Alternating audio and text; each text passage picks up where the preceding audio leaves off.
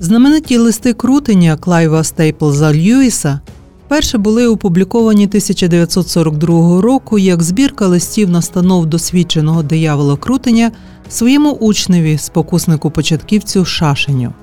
Насамперед, це історія про людину, її слабкості і силу, недоліки та несподівані вибори, її шлях до Бога та пошук щастя, яким за будь-що намагаються завадити працівники пекельних інституцій.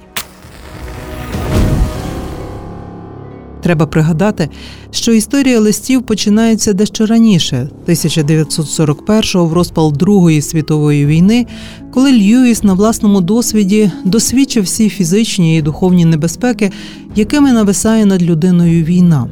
Саме тоді він отримав нагоду говорити за допомогою радіомовлення до солдатів та цивільних, пригадуючи їм про найважливіше у ті непрості часи. Нині, коли українська земля і її люди потерпають від російських бомбардувань, коли війна раптово увірвалася в наші домівки і поступово прослизає в наші серця, нам видалось доречним, ба навіть необхідним, щоб Льюїсові листи Крутеня знов пролунали в радіоефірі, тепер українською мовою. Бо хоча зло щоразу вигадує нові інструменти для своїх планів, все ж певні його поведінкові моделі віддавна залишаються незмінними. По скриптум. Вас, дорогі слухачі, може збентежити те, що кожен лист нашого Крутеня звучить по-різному. Однак слід пам'ятати, що він, як і його послужники-спокуси, буває до невпізнання різним, здатним змінювати свій вигляд, голос та підступні манери. Запис вибраних листів Крутеня здійснили актори студентського театру «Штуку» на Симонових стовпах. Листи читали Євген Худзек, Наталія Худзек, Дмитро Наумець, Юлія Кизек, Віра Гончар.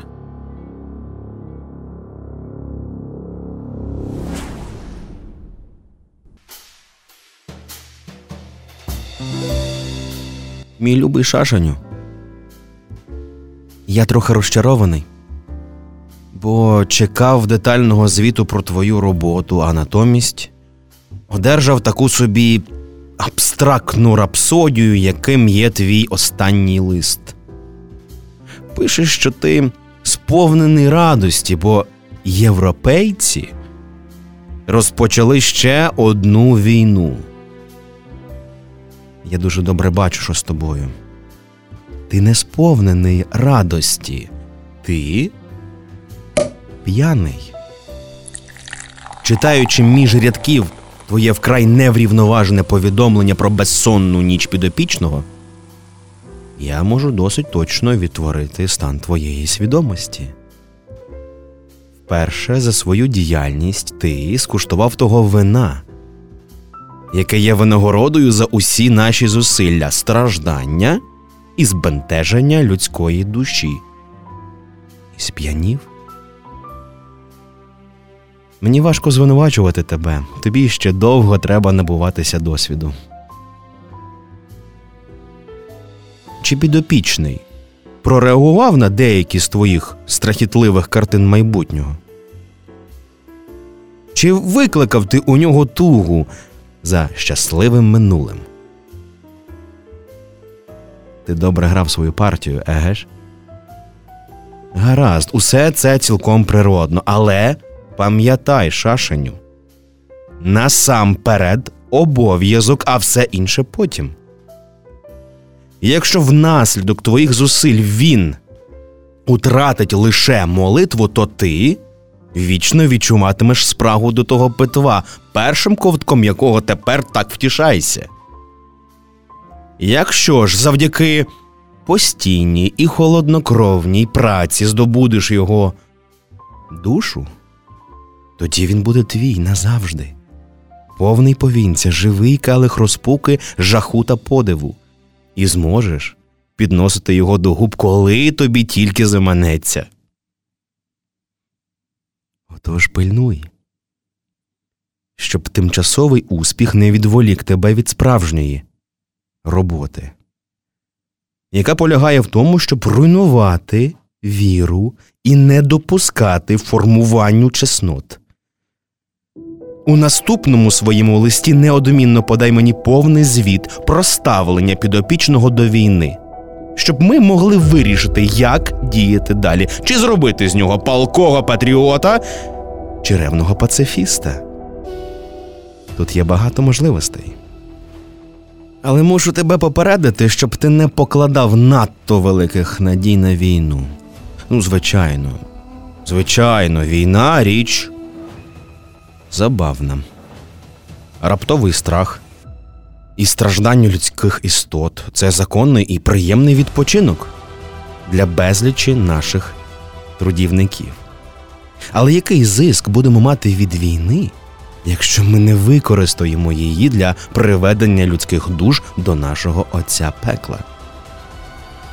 Коли я бачу тимчасові страждання людських істот, які нарешті вирвались від нас, я почуваю себе так, наче на пишному бенкеті скуштував першу страву, а врешті страв мені відмовили. Це гірше, ніж узагалі нічого не скуштувати. А ворог, вірний своїм варварським способом ведення війни, дозволяє нам побачити короткочасні страждання своїх улюбленців лише для того, щоб дражнити і мучити нас, насміхаючись з безперервного голоду, який спричинили його дії на сучасному етапі великого конфлікту. Отож, подумаймо краще про те, як використати цю європейську війну, а не про те, як одержати від неї утіху. Бо вона має в собі певні тенденції, які вже за самою своєю суттю діють на нашу користь. Ми можемо сподіватися вибуху жорстокості і розпусти. Але якщо не будемо обережні, то станемо свідками того, що тисячі йтимуть в цей час до ворога, тоді як десятки тисяч, яким бракуватиме наснаги для такого кроку, усе ж відвернуть свою увагу від самих себе і спрямують її на вартості і справи, які здаватимуться їм вищими, ніж вони самі. Я знаю, що ворог ставиться негативно до багатьох цих справ. Саме в цьому і є найяскравіше виявлення його несправедливості. Він часто захоплює людські істоти, що віддали своє життя за справи, які він вважає негідними, на тій потворно-софійській підставі, що людські істоти сприймають ці справи як гарні і дотримуються найкращих із відомих їм засад. Подумай також і про те, які небажані смерті трапляються під час війни. Людей вбивають там, і вони знають, що вони можуть бути вбитими, куди вони йдуть підготовленими.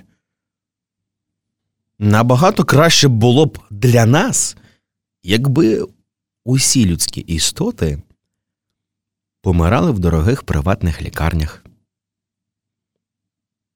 Серед лікарів, які брешуть, медсестер, які брешуть, друзів, які брешуть, як ми навчили їх, обіцяючи вмираючому життя, запевняючи його, що хвороба виправдовує будь-яке потурання своїм слабостям. І навіть, звичайно, якщо наші працівники знають свою справу, ставлять перешкоди священникові, щоб той не розкрив хворому його справжній стан. А які руйнівні в нашій роботі постійні думки про смерть, котрі так посилює війна. Один із найвипробованіших засобів заохочення до самовдоволеної буденності виявляється недієвим. Під час війни навіть людська істота не може повірити, що вона житиме вічно. Я знаю, що Струб і решта вбачають у війнах добру нагоду для нападів на віру. Але вважаю, що це перебільшення. Своїм людським послідовникам ворог просто сказав, що страждання становить суттєву частину того, що він вважає відкупленням. Отже, така віра яку зруйнувала війна або пошесть, не варта була зусиль, втрачених на її руйнацію. Я маю на увазі повсюдні страждання протягом тривалого часу. Саме такі, які спричиняє війна. Звичайно, в даний момент терору, тяжких утрат чи фізичного болю ти можеш захопити свого підопічного, бо його розум тимчасово загальмований. Але я переконався, що навіть у такій ситуації він, звернувшись до ворога, майже завжди одержує від нього допомогу. З прихильністю твій дядько. Крутень.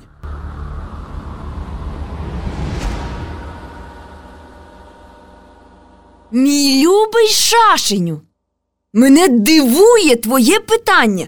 Чи важливо, що підопічний не знав про наше існування?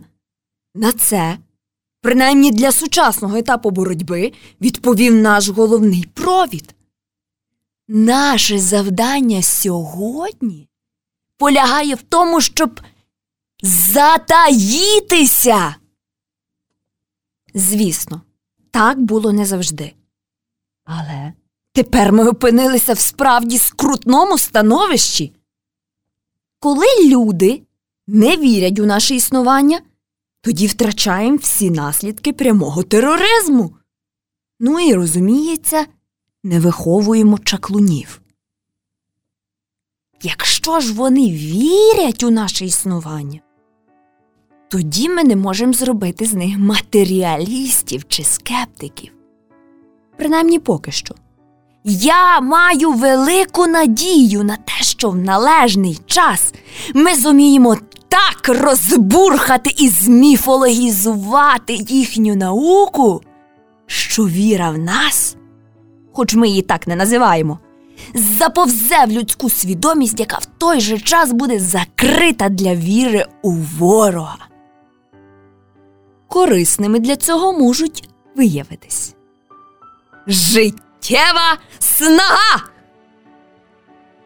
культ сексу і деякі аспекти психоаналізу.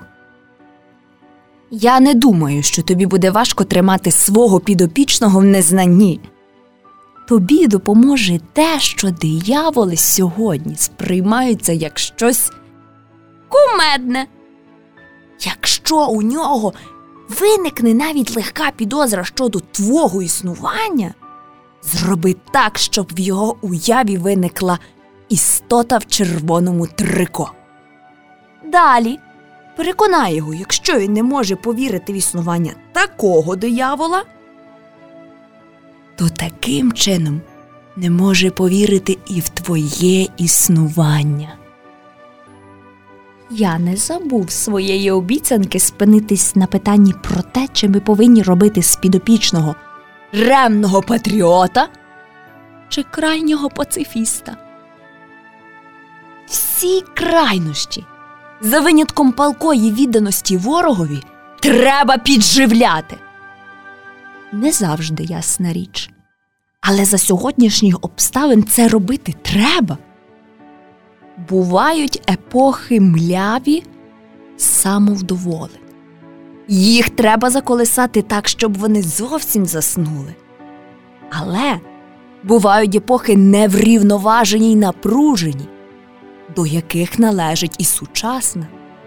Ці епохи можуть породити розбрат і чвари. І наше завдання полягає в тому, щоб їх розпалювати. Візьмімо перший ліпший невеличкий гурток, члени якого об'єднані якимись спільними інтересами. В гуртку розвивається оранжерейна атмосфера взаємозахоплення тоді, як до зовнішнього світу безсоромно культивується погорда й ненависть.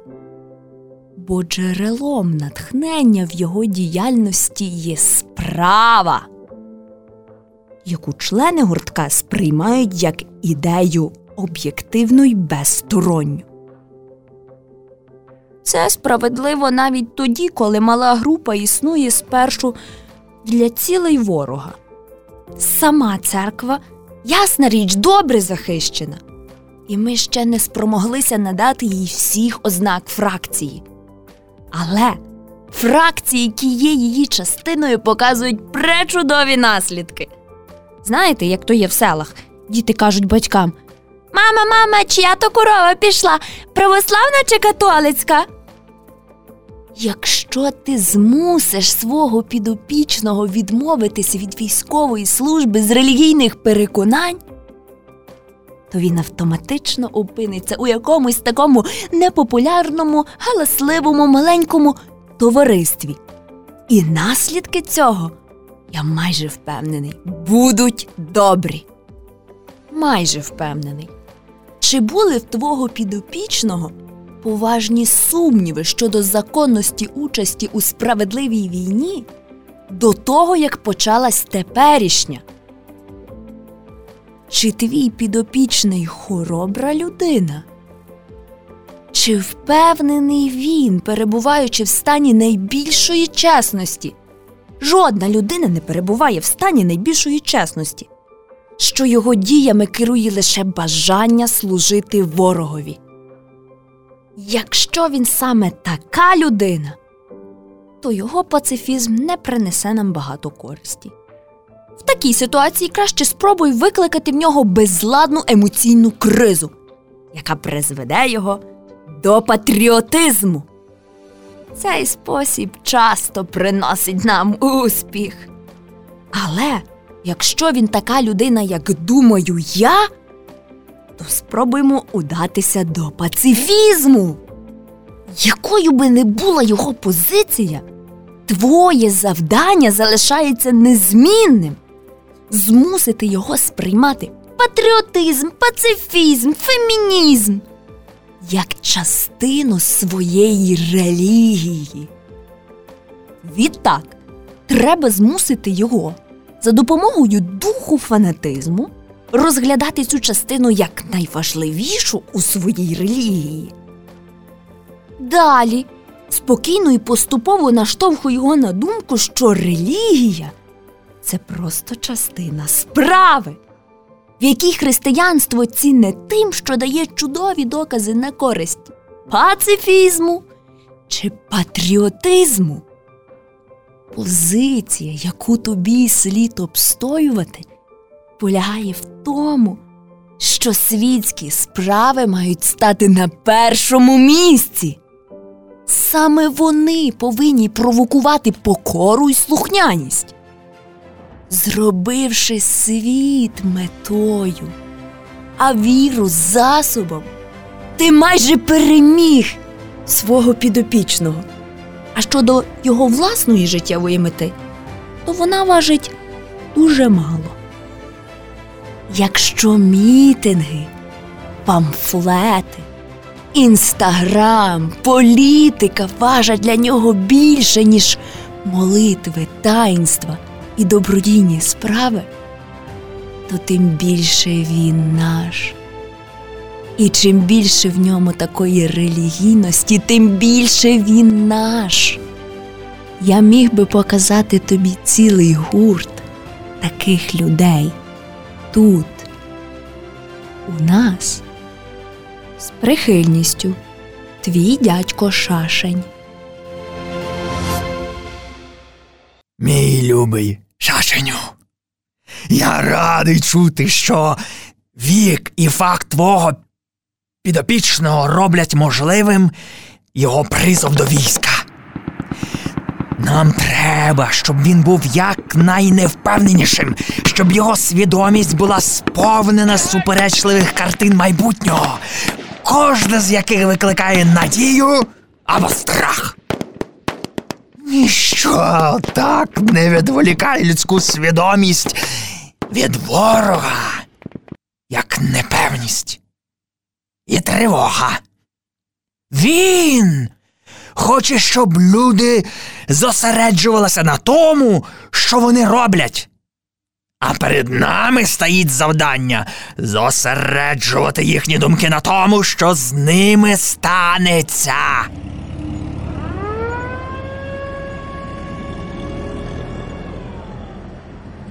Твій підопічний, звичайно, підхопив думку, що він повинен сумирно коритися волі ворога. Ворог розуміє це так, що віруючий повинен терпляче зносити випробування, які випали на його долю. Теперішню непевність, тривогу. Саме про це повинен казати «Нехай буде воля твоя».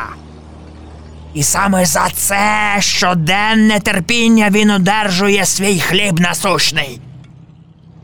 Твоє завдання полягає в тому, щоб підопічний не думав про сьогоднішній страх, як про свій хрест, а лише про речі, яких він боїться. Хай саме їх сприймає як свої хрести, які треба нести. Хай він забуде, що вони, будучи несумісними, не можуть усі впасти на нього водночас. І хай заздалегідь намагається виховати в собі стійкість, терпіння щодо них усіх. Бо справжня покора одночасно кільком різним гіпотетичним долям ну майже неможлива. І ворог не дуже допомагає тим, хто намагається виплакати її в собі. Покори сьогочасному, дійсному стражданню, навіть якщо воно складається зі страху, досягти набагато легше. І ворог у цьому, звичайно, допомагає безпосередньо. Тут діє важливий духовний закон.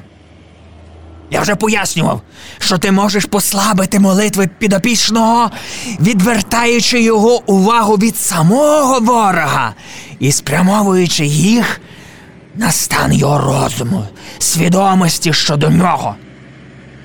З другого боку, підопічний зуміє легше побороти страх тоді, коли його свідомість відвернена від предмета, якого він боїться. Спрямована, власне, на страх, який він сприймає як сьогочасний, небажаний стан своєї свідомості. Виходячи з цього, можна сформулювати загальне правило. В усіх різновидах діяльності розуму, свідомості, які сприяють нашій справі, треба заохочувати підопічного, щоб він зосереджувався на об'єкті.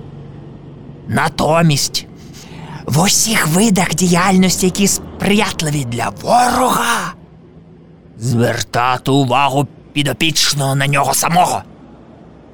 Нехай образа або жіноче тіло притягують його увагу такою мірою, щоб він не міг зосередитися над думкою, що от я от входжу в стан, званий хтивим. Натомість, нехай на думці мої почуття стають дедалі святобливіші, милосердніші. Так зосередиться його увага, що він уже буде нездатний дивитися далі самого себе і бачити нашого ворога або своїх сусідів. Зрозумів? Що ж до його глобального ставлення до війни, то ти не повинен занадто покладатися на ті почуття ненависті, про які люди так люблять дискутувати. Твого підопічного, звичайно, може підохотити до помсти, посиливши в ньому мстиві почуття, спрямовані проти загарбників. І це добре, якщо такі зусилля дають бажані наслідки. Проте, здебільшого вони викликають мелодраматичну або міфічну ненависть, спрямовану проти уявних ворогів. Він ніколи не зустрічався з цими людьми в реальному житті. Вони для нього невиразні постаті. Уявлення, про які сформувалося на основі телевізора, інтернету. Наслідки такої химерної ненависті дуже часто розчаровують. І зі всіх людських істот українці з цього погляду та найжалюгідніші тюхтії. Ці мізерні створіння, які вголос проголошують, що тортури занадто м'яка кара для їхніх ворогів, потім частують чаєм, цигарками першого пораненого ворожого пілота, який з'являється в дверях. Що б ти не робив, в душі твого підопічного завжди буде і зачливість, і злоба. Треба вміло спрямовувати злобу на його близьких сусідів, яких він бачить щодня. А зичливість переносити на віддалені об'єкти, на тих людей, яких він не знає. Таким чином, злоба стає цілком реальною, а зичливість великою мірою уявною. Немає ніякої рації збуджувати ненависть до росіян, коли в той же час між ним і його матір'ю, випадковим зустрічним у потязі, в маршрутці, зростає згубна звичка добродійності чи милосердя. Думай про свого підопічного, як про набір концентричних кіл. Внутрішнє коло – це його воля. Далі середнє коло – це його інтелект. І нарешті зовнішнє, найбільше коло – це його фантазія. Навряд чи ти зумієш відразу усунути з усіх кіл те, що тхне ворогом. Але повинен безперервно виштовхувати всі чесноти доти, доки вони опиняться в колі фантазії. Натомість усі бажані якості треба просувати всередину, в коло волі. Лише тією мірою, в якій вони досягають волі і втілюються у звички, чесноти можуть становити для нас загрозу. Ну, певна річ, я маю на увазі не те, що людина помилково сприймає як свою волю. Там роздратування, плетива різних рішень, стиснуті зуби. А справжній центр – те, що ворог називає серцем. Усі чесноти, змальовані у фантазії, чесноти, які любить сама людина, захоплюються ними, не утримують її на відстані від оселі нашого отця пекла. Так, навіть більше, вони зроблять її ще смішнішою, коли вона потрапить до нас. З прихильністю твій дядько Крутень. Вже дзвонить мені. Папа.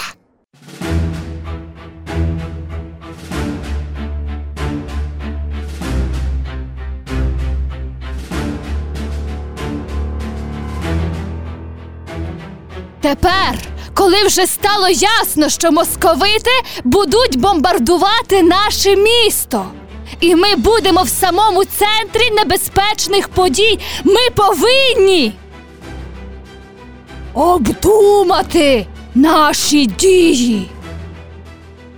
Яка в нас мета? Чи ми маємо зробити нашого підопічного боягузом, чи хоробрим, а потім гордим?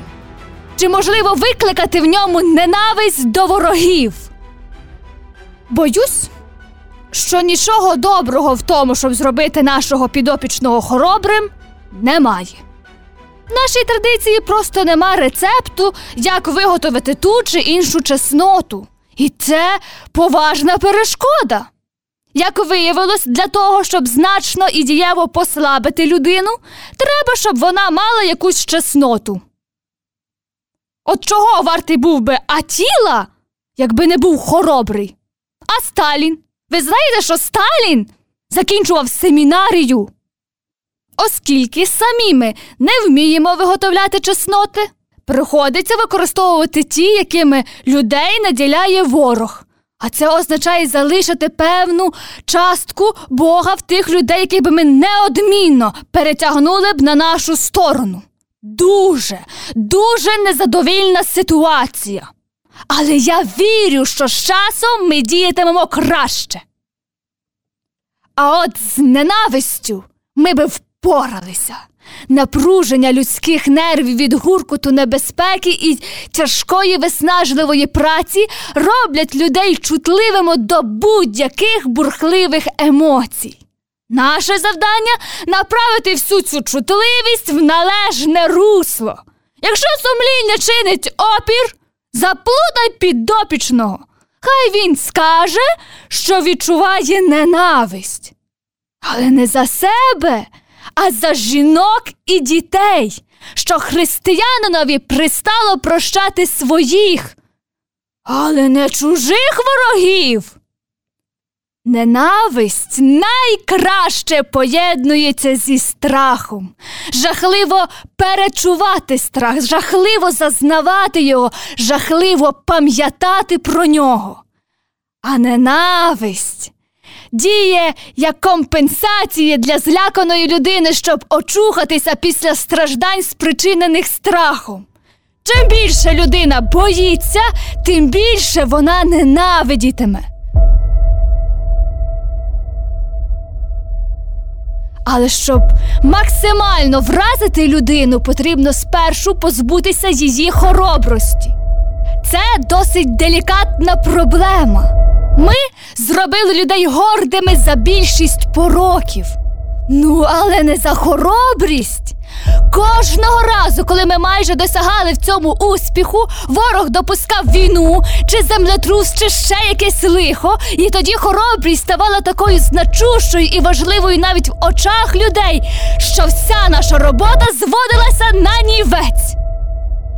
Проте є принаймні одна вада, за яку вони дійсно відчувають сором.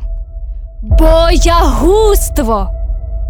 Але небезпека прищеплювання боягузтва полягає в тому, що ми штовхаємо людину до свідомого самопізнання з подальшим каяттям і покорою.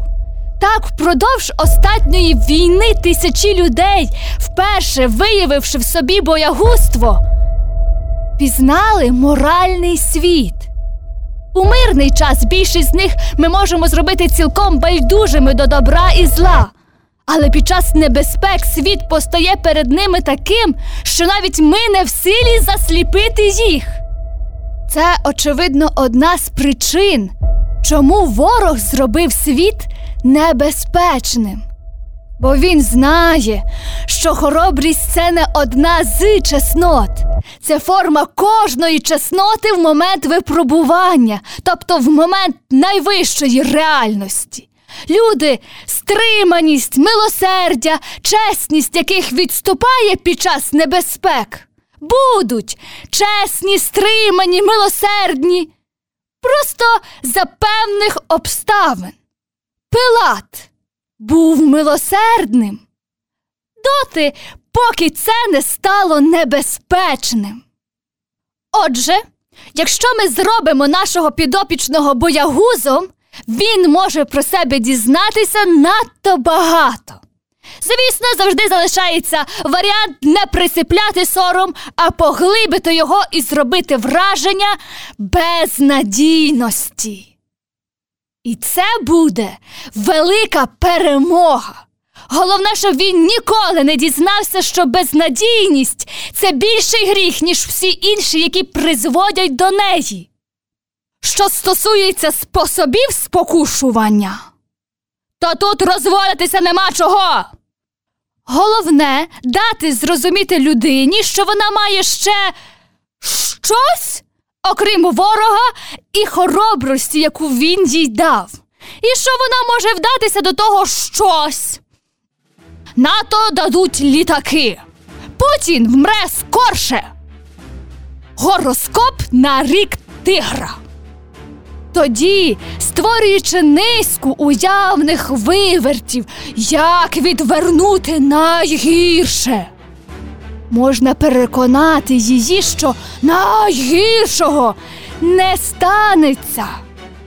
Відтак, у момент справжнього страху, зроби так, щоб той страх пронизив все його єство, увійшовши в м'язи і нерви. І ти зробиш згубну дію ще до того, як він подумає про твій намір. Запам'ятай, боягузливий вчинок – це і є найважливіше. Що стосується емоцій страху, то в своїй суті вони не є гріхом, і хоч ми їм радіємо, ніякої користі від них ми не маємо. З прихильністю твій дядько Крутень.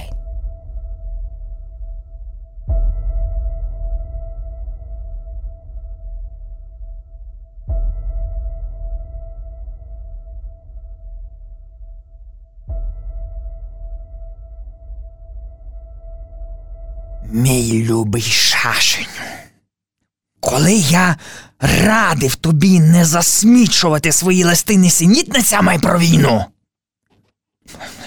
то я мав на увазі те, що я не бажаю одержувати від тебе от такі досить інфантильні мудрування про людську смерть, руйнування міст.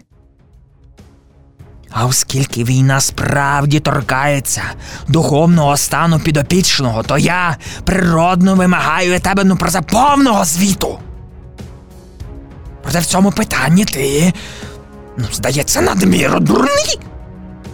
Так, ти з радістю повідомляєш мені, що є підстави чекати бомбових нападів авіації на місто, де мешкає твій підопічний. Це кричущий приклад того, на що я вже нарікав. Твоєї готовності забути про головне о своїй миттєвій насолоді людським стражданням. Хіба ти не знаєш, що бомби вбивають людей? Чи не розумієш, що смерть підопічного – це саме те, чого ми хочемо уникнути? Він відійшов від світських друзів. Він закохався у справжню християнку. Тимчасово став несприйнятливим до твоїх нападів на його цнутливість. Усі наші спроби розбестити його душу виявилися безуспішними.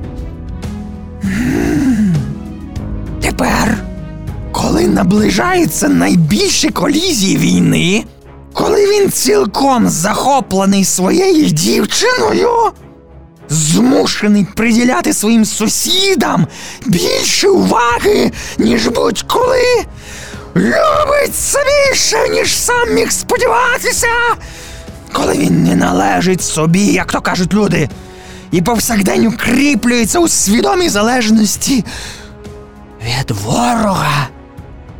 Та він, безперечно, буде втрачений для нас, якщо його вб'ють сьогодні ввечері. Це так очевидно, що мені навіть незручно писати про це. Я часом думаю, чи не надто довго ви, молоді дияволята, стоїте осторонь, виконуючи свої обов'язки спокушування? Чи нема тут для вас небезпеки бути враженими почуттями і вартостями людей, серед яких ви працюєте? Вони, звісно, схильні вважати смерть найбільшим злом, а виживання найбільшим добром. Але це тільки тому, що ми навчили їх так думати. Не піддаваймося нашій власній пропаганді. Я знаю, здається дивним, коли твоєю головною метою сьогодні повинно стати те, про що моляться кохана підопічної його мати. Його фізичну безпеку. Ну, проте так воно і є. Ти повинен берегти його, як зіницю ока. Якщо він помре тепер, ти втратиш його. Якщо він переживе війну, то завжди залишатиметься надія. Ворог захистив його від тебе під час першої хвилі спокус. Але якщо ми зуміємо зберегти його живим, то час буде тобі союзником. Довгі, нудні, одноманітні роки добробуту, нещастю у зрілому віці цілком придатна атмосфера.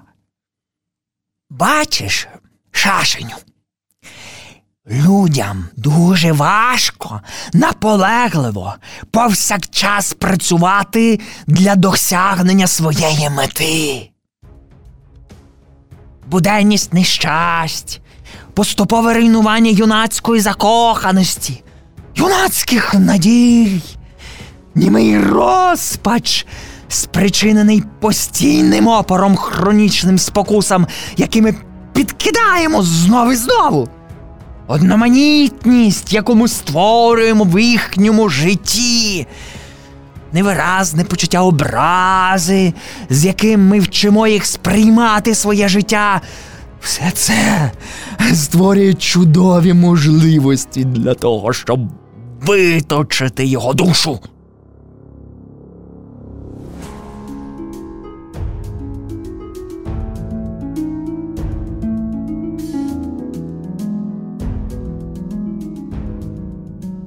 Якщо ж навпаки, його зрілі роки позначені процвітанням, то наша позиція ще більш зміцнюється. Процвітання прив'язує людину до світу. Вона відчуває, що знайшла в ньому своє місце. Тоді як насправді світ знайшов у ній самій своє місце. Зростає її репутація, розширюється коло її знайомств, зростає почуття своєї значущості. Збільшується на неї тиск усе поглинаючої любої для неї роботи і утверджується в свідомості, що на землі вона вдома. А це саме те, чого ми добиваємося. Ти, мабуть, помітив, що молоді люди на загал менш не схильні помирати, ніж люди середнього похилого віку. Справа в тому, що ворог, призначивши цим нікчемним тваринам жити в його власному вічному домі, досить успішно оберігає їх від небезпеки відчути себе вдома ще де-небудь. Ось чому ми часто змушені робити життя наших підопічних довгим. сімдесят років, та не так вже й багато, для виконання важкого завдання відвернення їхніх душ від небес і створення тривкої прив'язаності до землі і земельки. Поки вони молоді, весь час ухиляються від цього. Навіть якщо ми й примудряємося не допускати їх до пізнання релігії, то непередбачувані поривання фантазії, музика, поезія та навіть дівоче обличчя просто, пташиний спів, вигляд небокраю завжди можуть звести нашу роботу на нівець. Люди не зможуть постійно зосереджувати своє зусилля на світських справах, не будуть надмір обережні у своїх зв'язках і не дотримуватимуться засади «безпека над усе». Їхні прагнення до небес таке неприборне, що найкращий спосіб прив'язати їх до землі на цьому етапі — це змусити повірити, що одного чудового дня земля стане небесами. Внаслідок дії політики, або євгеніки, науки, психології, ну все чого-небудь. Справжнє світське досягається з плином часу. І, звичайно, за допомогою гордині, бо ми вчимо їх називати смерть, що підкрадається здоровим глуздом, зрілістю або досвідом.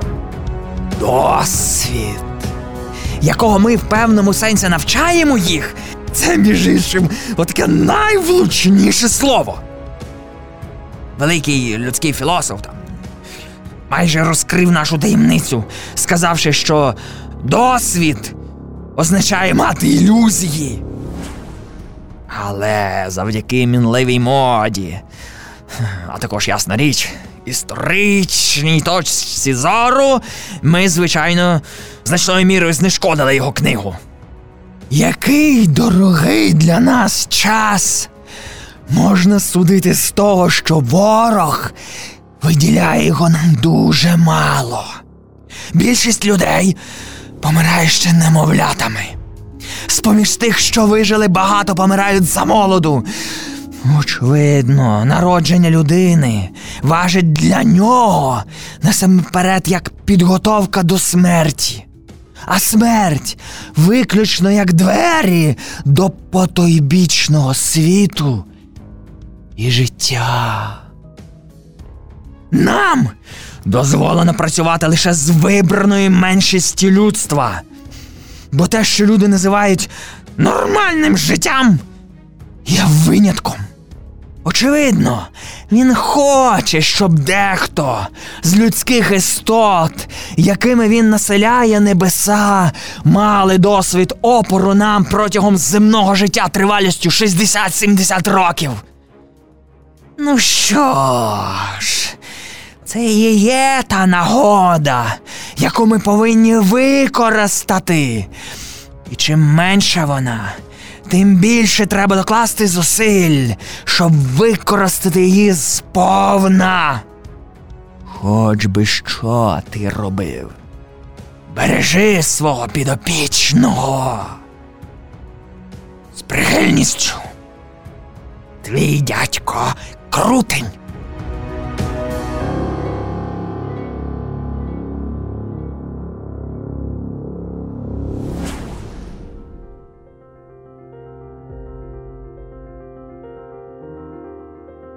Мій любий, мій найдорожчий, мій шашеню, мій мацьопику, моє ти поросятко. Як ти помиляєшся. Тепер, коли все втрачено, ти питаєш мене, пхикаючи, чи правда те, що моя прихильність до тебе нічого не варта була від самого початку? Долебі, це не так. Повір, що моя любов до тебе і твоя до мене схожі одна на одну, як дві краплі води. Я завжди прагнув тебе так само, як і ти, нікчемний дурень, прагнув мене. Різниця в тому, що я дужчий. Гадаю, тепер тебе віддадуть мені. Всього. Або частину.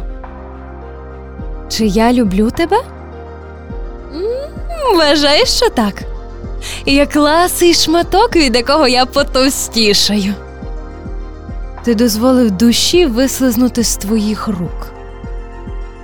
Голодне виття від цієї втрати відлунюється на всіх рівнях царства шуму, аж до самого престолу. Мені навіть страшно подумати про це. Я дуже добре знаю, що відбувається в ту мить, коли вони виривають підопічного з твоїх рук. Несподіваний проблиск свідомості в його очах. Адже ж він був, коли він вперше побачив тебе. Коли дізнався, яку частину ти в ньому займаєш. І зрозумів, що більше ти в ньому нічого не займаєш. Що він вільний від тебе. Подумай. І хай це буде початком твоєї агонії.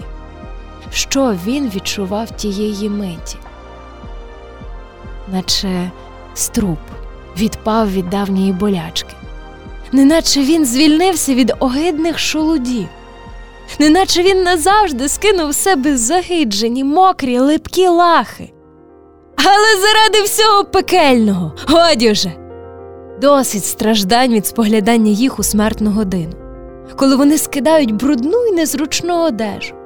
Коли бовтаються в теплій воді й тихо рохкають від задоволення. Коли полегшено випростовують кінцівки. Ну і як тобі це останнє оголення? Це повне очищення! Чим більше про це думаєш, тим стає гірше. Він пройшов через усе це так легко. Ані поганих перечуттів, ані вироку лікарів, ані лікарні, ні операційної, ані оманливих надій вижити... Повне, миттєве звільнення. Якусь мить здавалося, що весь світ став нашим. Посвисти вибухи бомб, зруйновані будинки, сморід кіптяви, присмак вибухів на губах і в легенях, ноги, що гудуть від утоми, серце, що стискається від жаху, мозок, що холоне від розпуки. І нараз... Усе це зникає, відходить, як страшний сон. Відходить, і вже ніколи не матиме ніякої ваги. Переможений, одурманений невігласе. Ти помітив, як природньо людська потолоч увіходить в нове життя? Так ніби вона народилася для цього. Як усі сумніви твого колишнього підопічного одразу зникли. Я знаю, що він казав собі. Так? Звичайно, так було завжди. Всі страхи однакові. Вони поступово стають дедалі жахливіші. Вони заганяють тебе в глухий кут. І в ту саму мить, коли ти вже думаєш, що будеш знищений, раз і ти вирвався. І все несподівано стало добре. Коли виривають зуб, ну біль дедалі дужчає, але ось зуба вже нема. Сон перетворився на нічний кошмар. І ти прокинувся. Ти вмираєш, вмираєш, вмираєш, і от ти вже поза межами смерті. Як я міг коли-небудь сумніватися в цьому? Коли він побачив тебе, він побачив також і їх. Я знаю, як це було. Приголомшений і осліплений, ти відступив назад. Вражений ними більше, ніж колись він був уражений бомбами. Яка деградація! Ця грудка бруду і слизу гордо стояла і розмовляла з духами, перед якими ти, дух, зіщулився.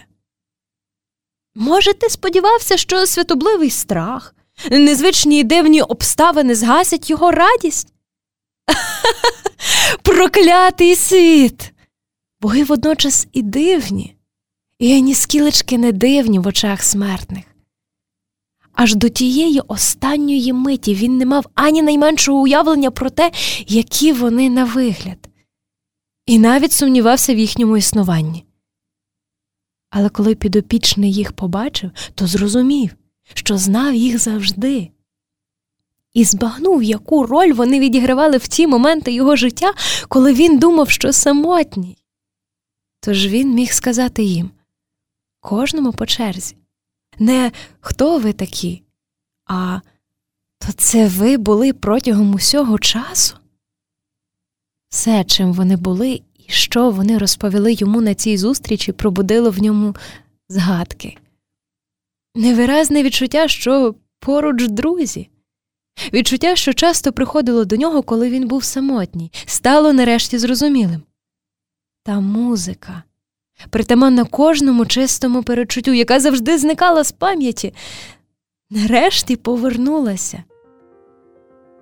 Пізнання відкрило йому їхнє товариство ледве не в ту саму мить, коли кінцівки його бездушного тіла знайшли спокій.